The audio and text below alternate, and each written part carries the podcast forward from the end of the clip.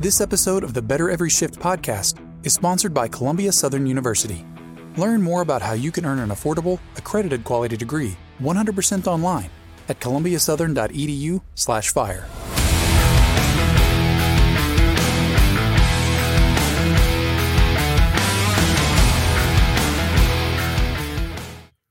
Hey, everybody, welcome to the Better Every Shift podcast. My name is Aaron Zamzow. I am a fire lieutenant. I also write for Fire Rescue One.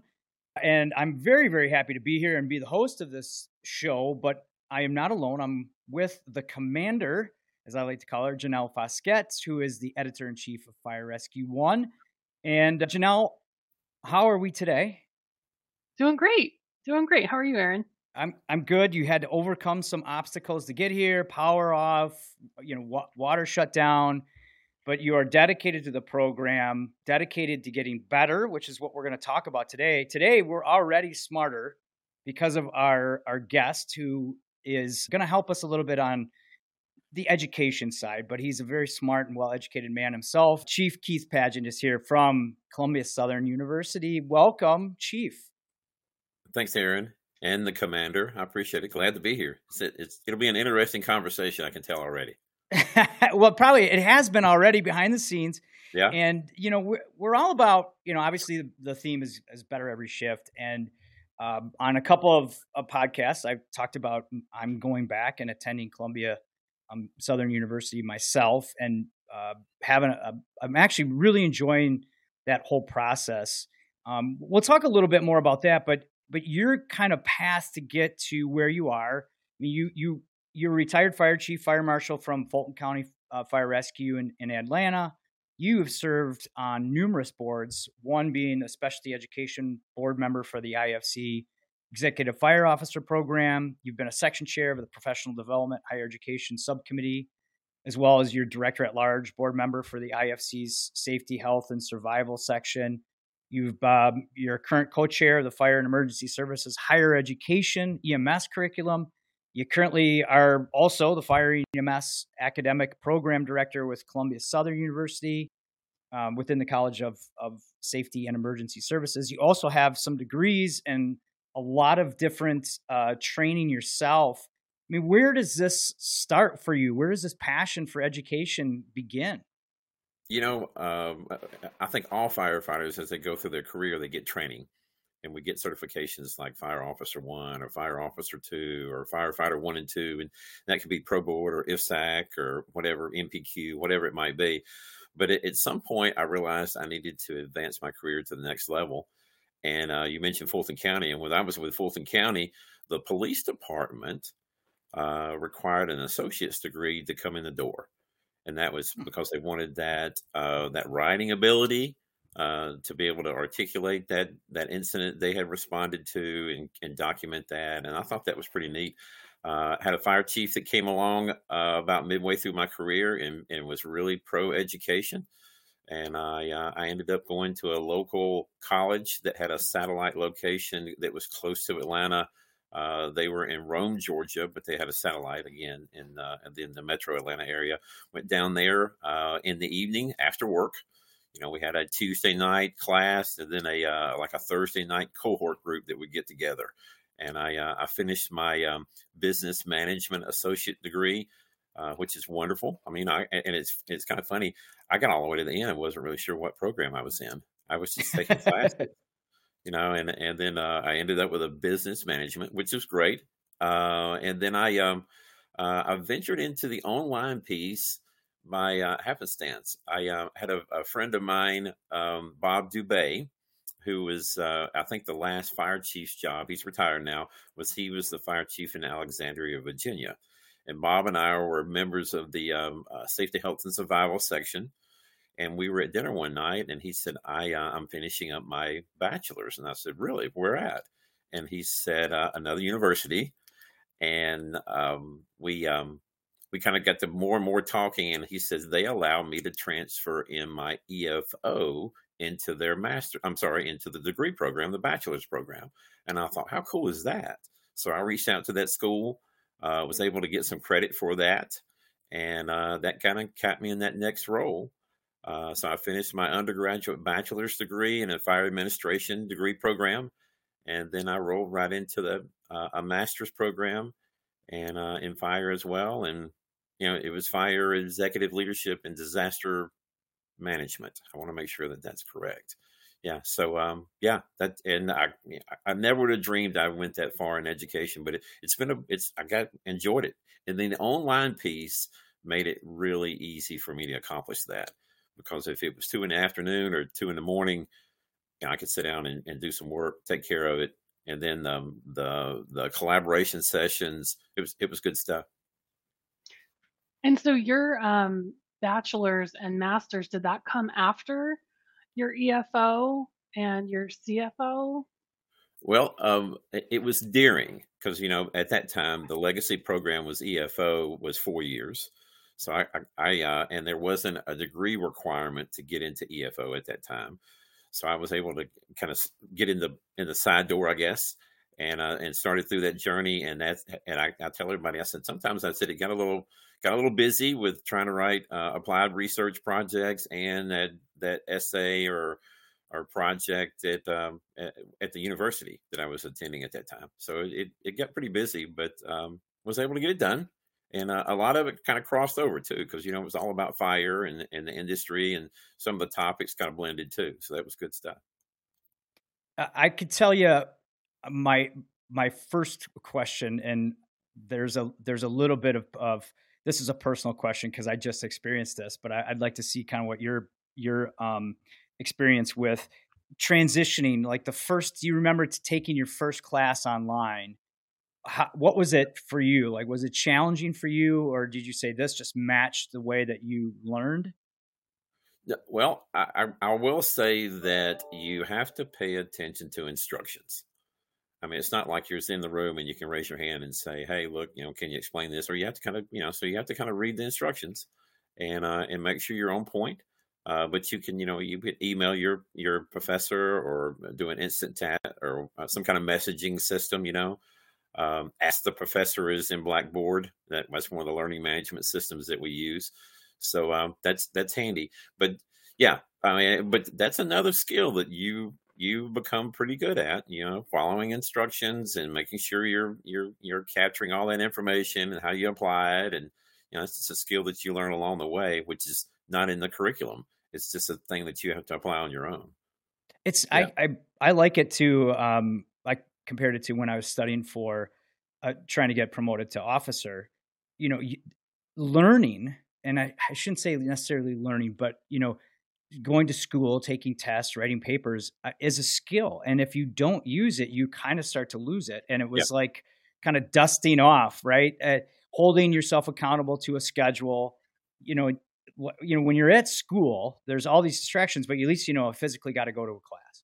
When it's online, you you know you you have to just set aside that time and say, hey, uh, this is I I have to attend a, a lecture here and there. I have to make sure that I'm writing and um, you know I'm I'm now in the groove. I'm I think it's my seventh or eighth class. I can't. I'm almost fifty percent done. But it just like you said, it just keep going with it, and you kind of find your your your groove with it.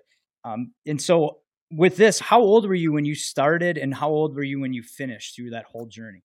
That's a good question. Um, I would say approximately thirty six, maybe, and um, um, early to mid 40s. I would say the you know I, am thinking five or six years total for for for all of it uh, because I was able to like I mentioned I was able to transfer in some um, some EFO and some other classes and I I know we'll talk about transfer credit in just a little bit so we can you know some of the, some of that life learning experience and transfer credit that you, you know, I accomplished that before I ever walked in the a classroom in in, in school in, in college level in higher ed so I was able to, to apply some of that credit along the way. So that that kind of compacted and um, you know got me got me along pretty quick.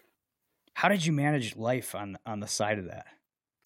That's funny that you mentioned that because one of the things at CSU is that, and I'm sure you're aware, one of our courses or our, our course format is called life paced learning mm-hmm. because we do realize that, um, you know, we're busy. We got a lot of things going on. You, you just mentioned, you know, you, you're a lieutenant, you, you're, you're trying to go to school, uh, whether it's wife and kids and ball games or dance dance recitals or whatever you know you have to kind of navigate through all that to make sure that you can get the schoolwork done and make sure it happens you know and um I, I, it's kind of it's kind of ironic how we're talking about podcasts and everything too and here today i, I listened to jocko willink and he talks about discipline is freedom I don't know if you if you listen to him and mm-hmm. so yep. discipline. You got to be kind of disciplined. You got to you got to manage your own life and work and put those those times, those hours, or those minutes together and make it all come together. So, uh, uh, you know, you got to say, uh, look, I got um, got the kids are in the bed.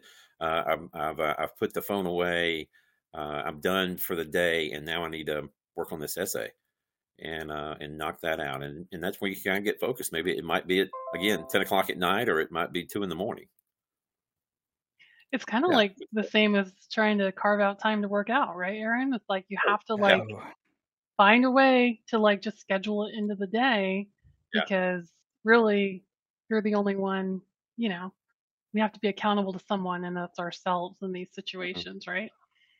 And that's been the theme uh the last couple of kind of months on the podcast is just, you know, accountability, personal accountability, you know, building resilient, building just your systems, right? Your the way that you do things every single day. And Janelle, I love you because you you you you got me trained there, and you've got me. Yeah, this is great because you know what I do. Honest to God, I'll sit on the bike and I'll read my lesson plan or my lessons. Oh yeah, and and and I bought um I actually bought a used iPad or I like a, a notebook, you know, electric notebook, and that's I log into my portal to my black book uh, or my my blackboard, and then I'll read my lessons and my my my text there, and then I'll um, typically after I get done with a 30 minute bike ride or walk, um, you know, I, I, have enough energy to then answer questions and do that. And to me, I'm, I'm multitask and, and it was, it kills two birds with one stone. I just, it, it's a really cool feeling once you start to figure those systems out. But, you know, like Janelle said, it's a matter of, do you want to just go and surf online at night at 8:30 once the kids are in bed or do you want to go walk on the treadmill and learn a little bit and make yourself better? And i think mm-hmm. it's it sounds doesn't it sound simple when i say it that way? Yeah yeah. You've, i think you've got that discipline thing worked out. No, it's not easy but um, you know to the to anybody listening who says i don't have time to to you know figure this into my life i i i think we could we could really in most cases argue that and say how much time do you study on the insta waste or whatever the the fart. Sure. I, I can't remember what these things are called. The tactic or the FaceTime or whatever it is um, that everybody uh, you know absorbs themselves in. It You see it in firehouses a lot. But if you're on those things for 30 minutes instead, you could be learning for 30 minutes a day and apply yourself to get a degree, to get in shape, uh, to to improve. And and I think that's really you know what the essence of going back to school has been for me was how how are you using your time? And it's really forced me to to look at yeah. that. Um, any other suggestions? Like if somebody's listening and is right now thinking they don't have time, what else w- would you say to that, Chief? You know, it, it, we're talking the fire service, and you know, the, the National Fire Academy put the the education model, the professional development model together, and then I always refer to it as like the pyramid you got training on one side, professional development and education on the other side. And as you're going along, you're, you're accomplishing fire officer one, fire officer two, four, whatever it might be. And then you're also working on your associates or your or your bachelor's up to your master's, maybe even to your doctoral level, you know, your doctorate in emergency management or something like that. Uh, but uh, uh, and also the certifications. I think we talked briefly before we got online about you know chief fire officer designation from the CPSE. You know, just building all those things together, setting those long term goals, and then kind of just chipping away at them. You know, to get that certification, that designation, to knocking out a degree, or a, um, you know, um, if you want to go back and be an instructor in EMS or fire, it might be that NPQ or Pro Board. Just accomplishing and putting all that together to to make you that well-rounded chief officer or whatever you might want to be, EMS director, whatever it might be. Were you always good at school? Like, it, does this come naturally to you no, in terms of like organization? No, no, uh, no, no, no. well, I think that could be very inspiring for no, listeners to hear I, too. It's like I this can be for anyone. And, and, I need, and I, and I say this every once in a while. You know, we're, we're on social media and we see all of our high school people you know, and when I was in high school, I remember there was like my homeroom teacher came around and she's handing out the SAT applications. And she gets to me and she, and you know, she's almost hesitant as she hands it to me. She goes, Keith, do you want one of these? And her name was Miss Paul. And I, I'm hoping that I can find her at some point and say, Hey, look, look at me. look know, at me now. I, I, don't mean that bad, but I mean, yeah. you know, because you know, she was she she understood. I said, "No, ma'am." I said, "You know, I'm I'm going to work. I'm going to go." And I I walked in a fire station and got on a fire truck when I was 18, and I went to work. But at some point, I realized to advance my career in that job, I needed to I need to go back and you know either training and education, and it, it played a component in that, an element to advance my career on down the road. But um, you know, there's there's a lot of people that that walk out of high school and go to you know a university, whether it's you know University of Georgia here and uh, locally, or Auburn, or Alabama, or wherever it might be. But they uh, and then they might end up in a, a full time job. And then uh, I look at the demographics in, in my program at CSU is about an average 35 year old that has been on the job 10 to 12 years and then they realize that I've got to I've got to turn it up a notch and go back to school so they end up in school and then and I, I, I know we'll talk about it in a minute but uh, that some of that transfer credit that they've that they've stored away unknowingly happened over that 10 or 12 years as they were going up through their career. Because I uh, a, a, quick little story is I had a, uh, a, a guy that I went to school with high school and uh, we ended up on the job together and he was he was going for the deputy chief's position and he says i'm going to have a degree and he was kind of and this is after i left see i mean left fulton county and I said, well, you know, I said, you've got a lot of training over the years. I said, you're a paramedic. I knew you've been, I just started naming off certifications. He said, yeah. I said, well, let us evaluate that. And he oh, I said, send every, every certification, every certificate, everything that you've done. He called me. He said, oh my gosh, I've got 45 hours. And I said, it wasn't that easy. I said, I said, really, it wasn't because that's, that's, that's almost 20 years of, of training and education on the job that you've accomplished over those years that you can apply to a degree. So, you know, we slide him a math or a history or a critical thinking. He's in a degree program and knocks it out within about, you know, eight to eight to 12 months. I mean, he's done. And, and that, that's that eating that elephant one bite at a time. And he didn't even know he was at dinner. You know, I mean, it, it just worked out so right. well. Yeah. Right. Well, I, I, think that's, that's a huge part of this. I, I had a conversation with a, a, a colleague of mine about, you know, before I, I contemplated for a year going back and um, talking with him, he just said, you know, the light, light bulb went off on, one day when, you know, he had two little kids at home. And he said, Zam, when I started to just 30 minutes a shift, you know, we in between calls or, or, you know, at night when things kind of slow down, um, you know, when people kind of sit around and muck luck and tell jokes and stories, and and you'll see it now a lot of times, like I was t- mentioned before in firehouses, everyone's in their phones. He said, I just went and I, I cranked out 30 minutes a day. Even if I was ahead in my schedule, I knew it was coming up, you know, which was one of the benefits of, of going online and knowing what, what your next um, unit or, or lesson is going to be. he said, once I did that, he goes, I looked up and all of a sudden I was, I was in my last course. Like you said, it's, yeah you know slow and steady wins that race and and you just start to build your your success system for that um, you know, so people that are listening, I I'll tell you, I'm 50 years old. I'm not very smart, as you probably have heard numerous times on this podcast. But applying that 30 minutes a shift, 30 minutes a day to bettering my education, I I just a I feel there's just a, a, level of satisfaction with it. And you know, now I'm 50% done with my degree, and I went, where the heck did the first part go? And um, and so I believe anybody listen to this, you can do this. It doesn't yeah. it doesn't matter um, and you guys have programs. Let's talk a little bit about like you know the cool part is uh, with CSU, you do give a lot of credit for uh, being a paramedic or um, some sure. of the other kind of operations that we already have. Explain that that process a little bit more. Well, you know, you, do that. Zam, you hit on something that I really wanted to talk about too. Is we put together an uh, an associates in EMS about about a year and a half ago, and we based that on the paramedic certification because we know that there's a lot of paramedics out there that that could could use a a, a degree. So when you walk in the door with your your certification as a paramedic, you get 30 hours, and then most likely, as I said, uh, toward a 60 hour degree, as I said, there's there's probably other training and education that life experience that you've had along the way that will add to that. So they normally got 40 plus hours easily when they walk in the door toward a 60 hour degree.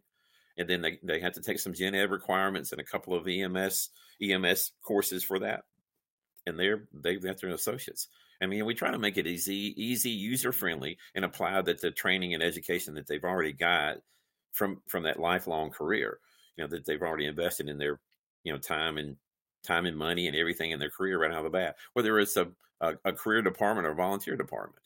So there can be a volunteer firefighter that has a paramedic certification, EMT. You know, we offer credit for that as well. So they can they can come in the door and apply that to that degree. You know, and, and again, it's it's not um, it's not something that it's huge that they're having to work just you know three or four years to get. Uh, they, they've they've done a lot of it already, and I think I think most people are surprised when they walk in that they that they've got that kind of credit that they can transfer in.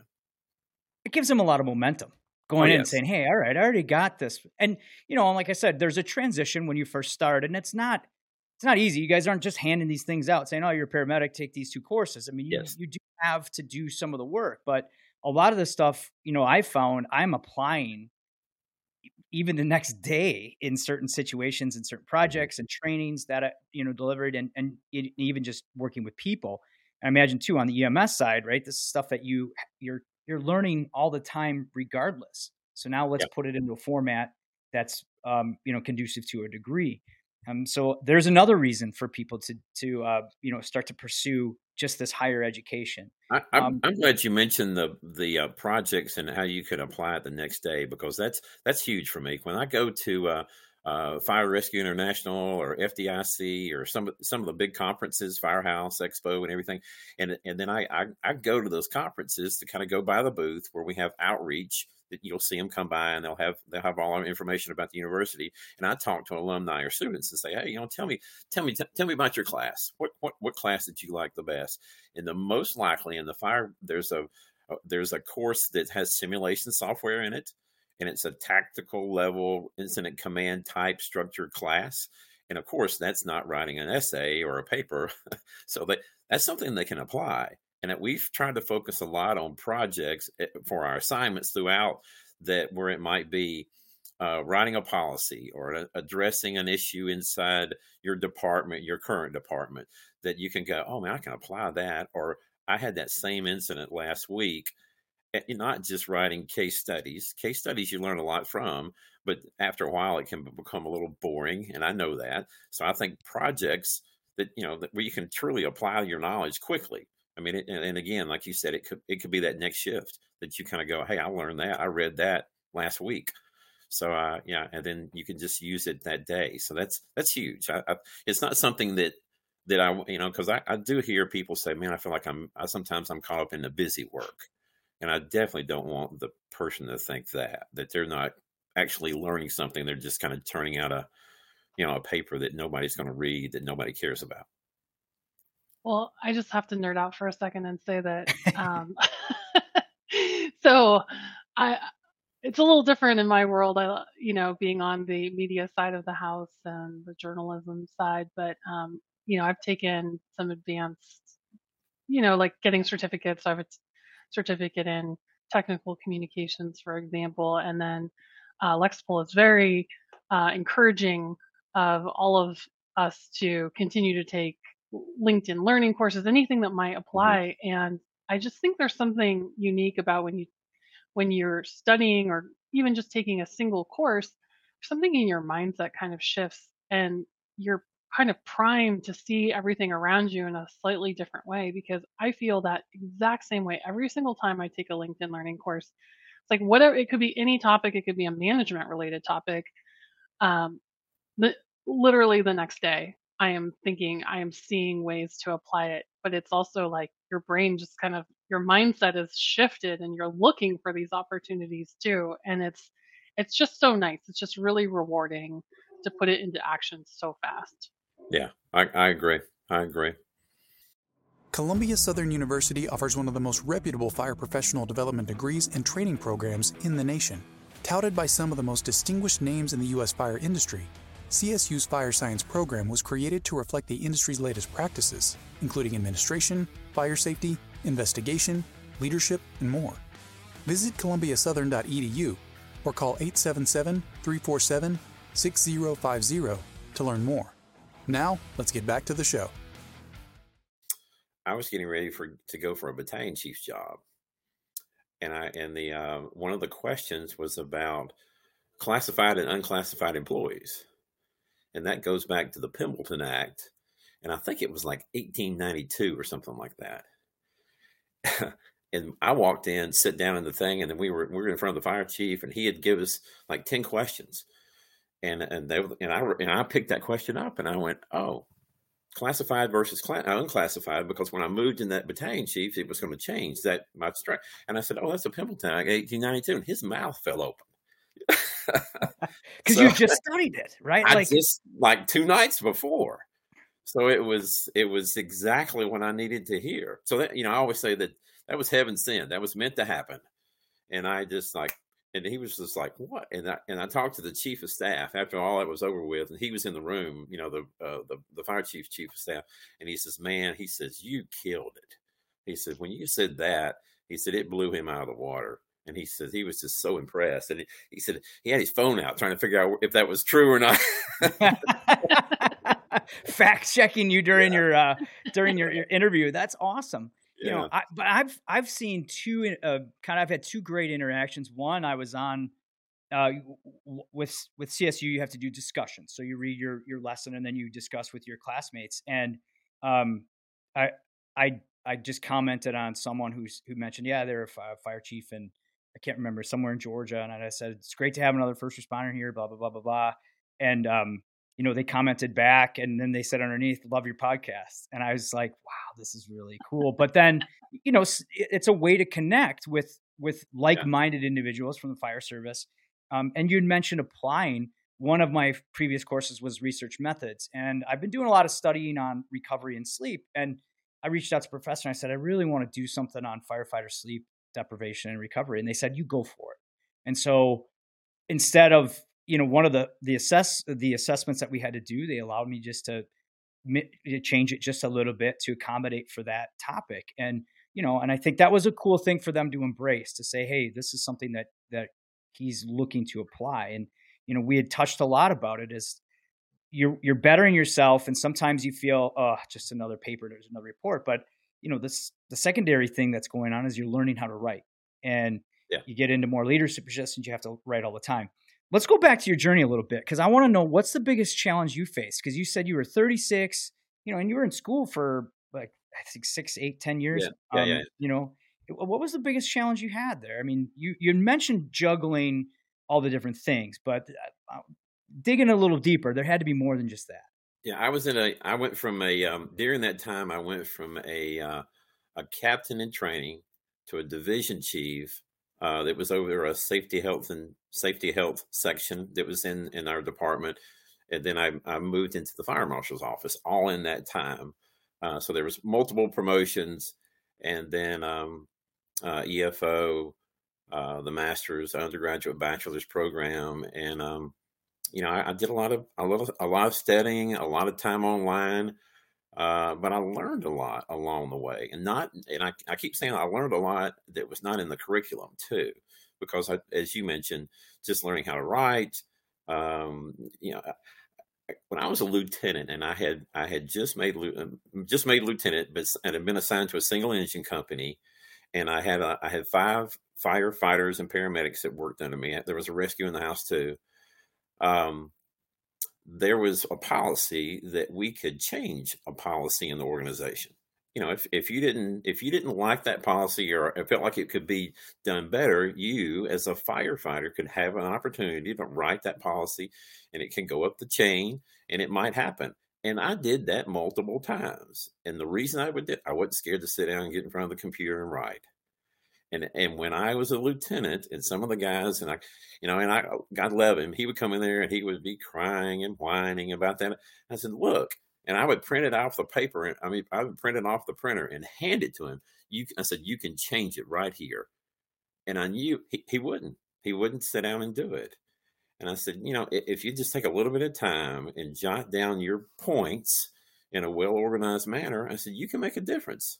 And and he wouldn't I mean, and that's that's disappointing because he had good points, but he just he just he couldn't he couldn't write, he wouldn't write, and he knew it.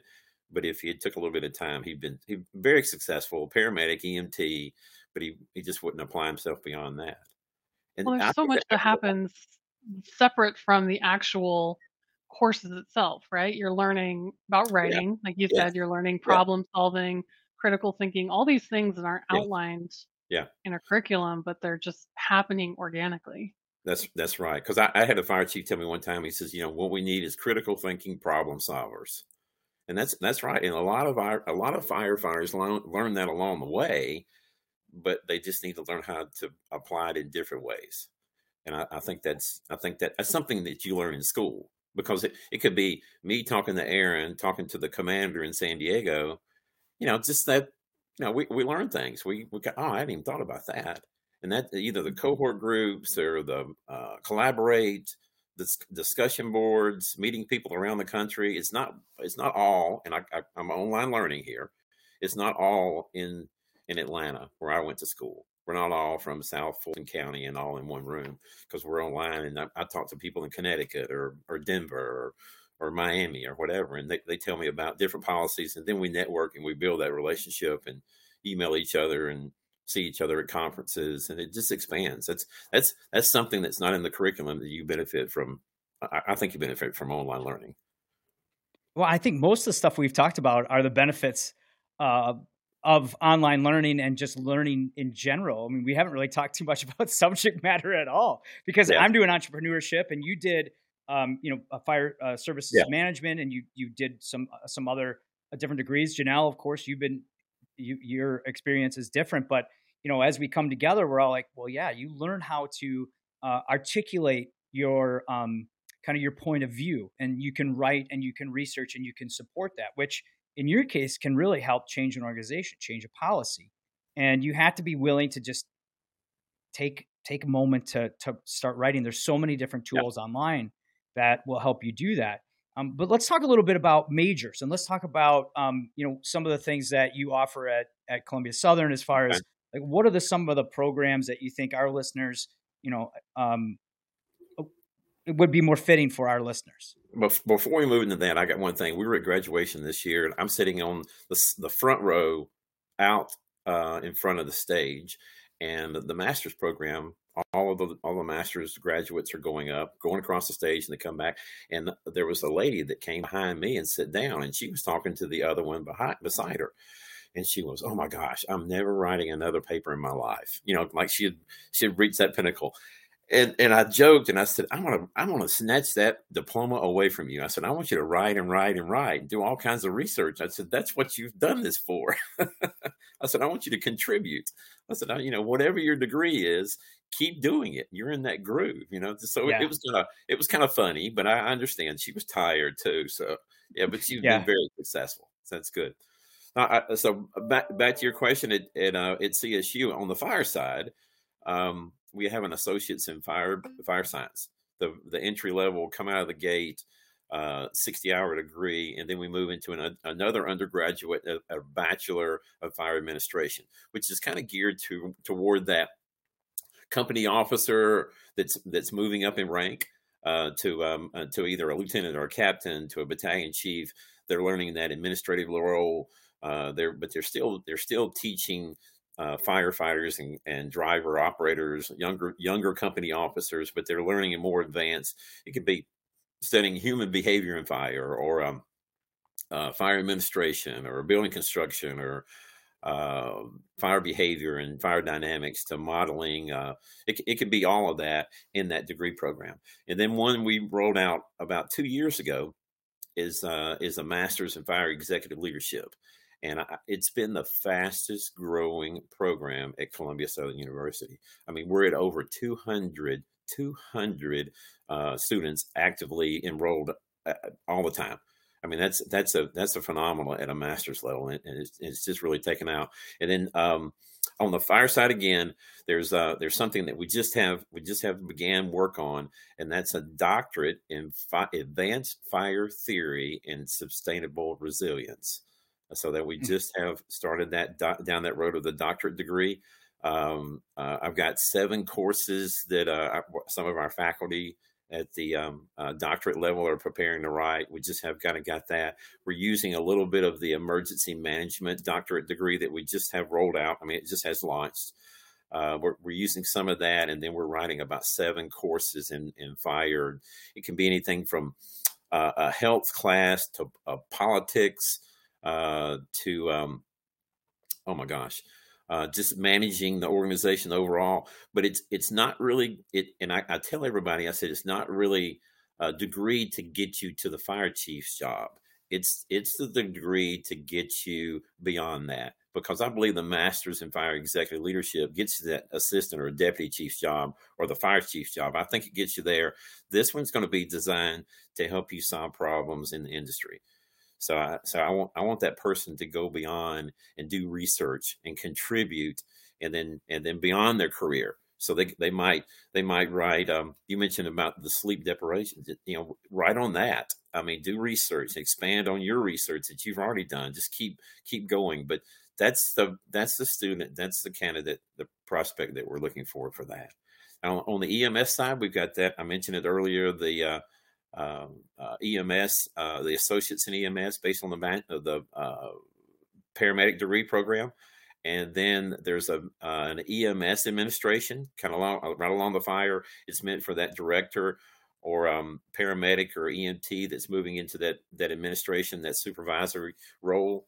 Uh, so that, that, that to help them and you know there's there's not a lot of that there's not a lot of that out there so that administration on the EMS side for for private the private sector or uh, even the the fire and EMS, you know, combination, you know, EMS provider in that community, they need those administrators to to manage that system. And then um, uh, we have a couple of different concentrations. One is mobile integrated healthcare, and the other one is an EMS education concentration.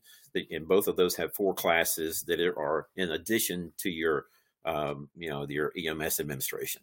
And the EMS education is meant for that paramedic instructor that might that you know is going to go beyond that teach EMTs and paramedics, and that's their that could be their their uh, their job in the organization, or they might even have a, their own company that that they that they want to expand on, and they need that background.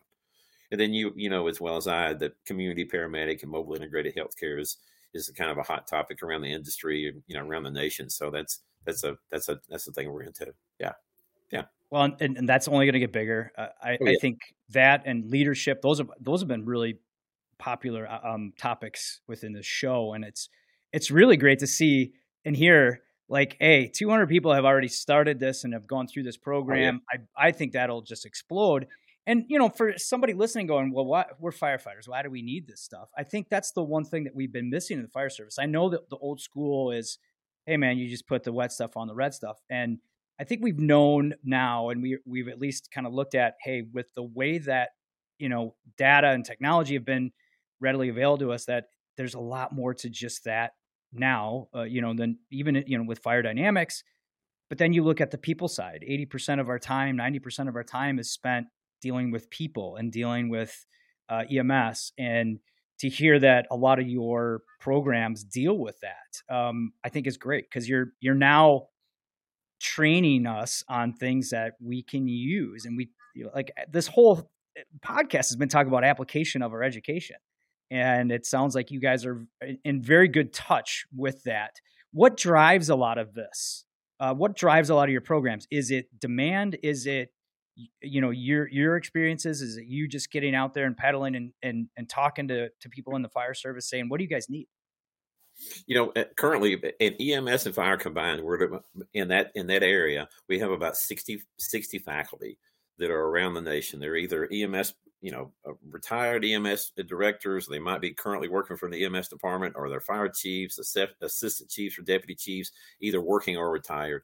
And then we have an advisory board of, of industry leaders.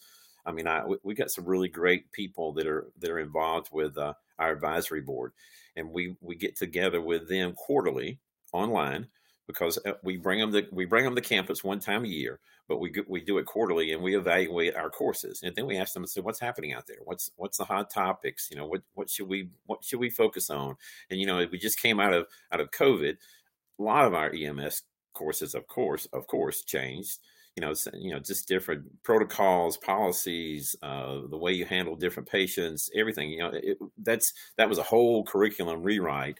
But we, uh, you know, we we really rely on our faculty. It's a faculty driven piece, um, you know, through the through the industry because they they many of them are still active. I mean, don't think that we have just retired people that are not not staying current. You know, there's a professional development program that we follow and then you have um, you have people that are out there doing the job and learning from those people. Uh, I, I, think the you know we always say you don't want to learn from a, a, a pilot that has never flown a plane. So you want that you want that that person that has done the job and knows the job and knows the politics and knows how to write policy and and uh, and, and then down to the tactical level of fire behavior and building construction. So w- whatever it might be, you want to learn from those people. Mm-hmm. Well, and you're certainly right one for us to learn from on this. Do you think it gets easier as you go? You've done associates, bachelor's, master's, EFO, CFO. Is it does it get easier because you're also learning the process of learning? Essentially? Oh yeah. I, I, well, I won't say it becomes easier. You learn as you go along. And I, I, always say, I said, oh my gosh, I wish I could go back and write all of my EFO papers over again because I'm, I'm, I'm a, I won't say I'm ashamed, but I could have done such a much better job, you know, because I've learned a lot along the way. And uh, I remember Chuck Burkell was still in, still at, at, the NFA then. And the last paper I wrote, uh, he put a comment on, he's like, hello, Keith. I mean, you know, just like, you finally kind of got your act together. and you know, I but over those four years and four papers, or three before that, I was I was learning. So uh, yeah, I think the more you do anything, you know that you you practice and you learn from your failures and and you get better and better. Yeah. Well, and I think that's that's the other part. You know, we had mentioned that numerous times. I will say that when I wrote for um, my officer, I also forgot how to take tests, and it sounds so like when you hear yourself say that, you're like, that's dumb. But like learning how to take multiple choice tests, learning how to write reports, learning how to write your point of view.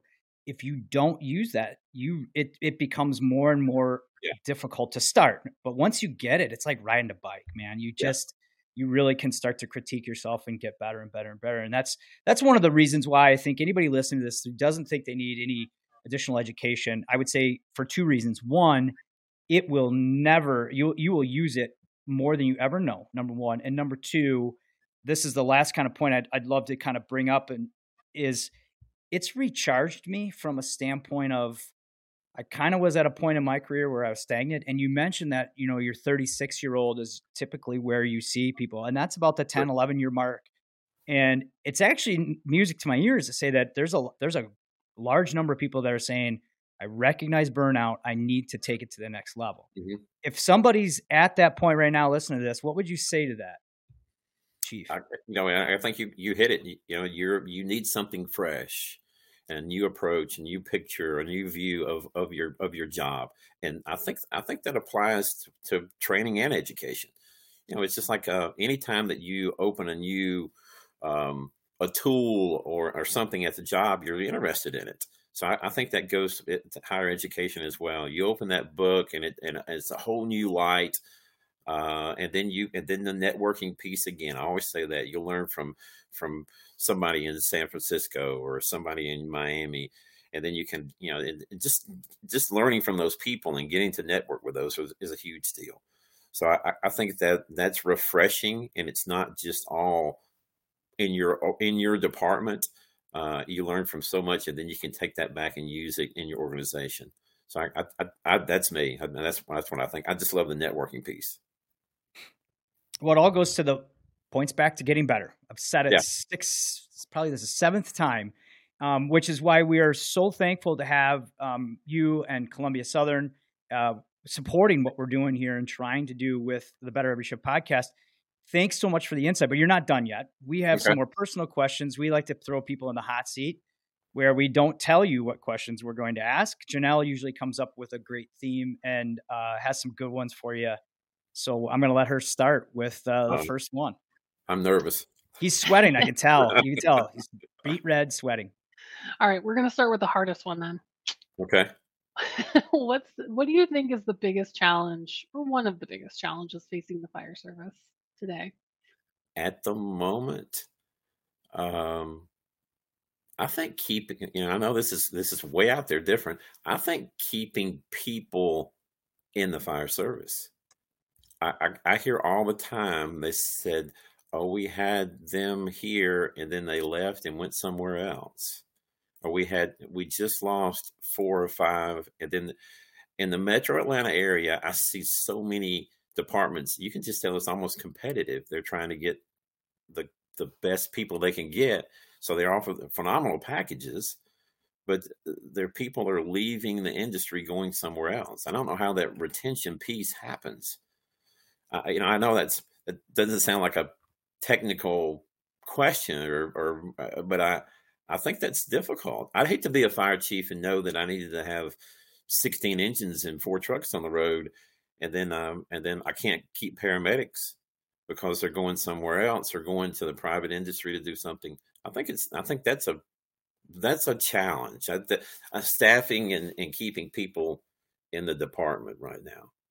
Yeah, absolutely. It's a, it's a yeah. huge challenge. Yeah. yeah. the retention piece definitely uh, was a big issue that we when we tackled in the What Firefighters Want survey, and so many people responded that it was a big issue at their departments as well. Not only you know recruitment, but the retention piece as well. And staffing ended up being one of the biggest challenges. Um, it was the most stressful aspect of the job. Well, you know, like I said, I think it's uh, the fire chiefs are trying to make their place, and that's why some outstanding packages the the preferred place to work, and, mm-hmm. and because they're trying to keep people.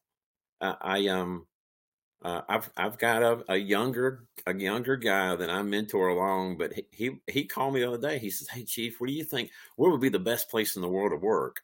And and the and I and I told him, I thought, hey man, be, you know, you have an opportunity to go to Colorado, or you can go to, you know, to to Michigan, or you you can go to Miami. You can go to a lot of different places and look at the pay. They're great pay. He's a paramedic, EMT. He's got multiple certifications. Keep trying to get him to get into school, but he's going to leave a, a good department that he's that he's been with.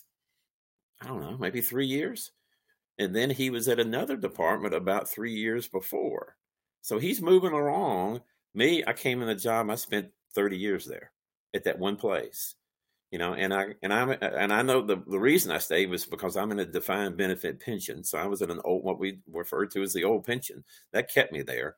But if I had a suitcase 401, I might be in Colorado next week. Yeah. So I, you know, I, I don't know. I, I I think that that's a, that's a big challenge for a fire chief. Yeah. yeah. Yeah, that's another big theme. I think we have to think. I think we have to think. We have to just think. Period. Out of the box, and that's where continuing education. I think the, when you yeah. when you learn a little bit, you start to look around at what possibly other industries are doing, and mm-hmm. we've we've never done that. And God forbid I say that, but you know, um, everything from working conditions to shifts, changing. You know, four yeah. shift is something that I think can not only be used to help improve our health, but as a recruitment tool for those departments that decide to do it. And so, yeah, yeah. Um, you mentioned there's a lot of there's a lot of 24, 48 departments that are looking at 48, 96 because mm-hmm. that's what their employees want. Yep. I, yep. I, mean, I, you know, they're trying to adapt. Those those chiefs are looking for that. They're they're trying to think outside the box. Yeah. Yep. And typically, those chiefs are the ones that have the higher education. True.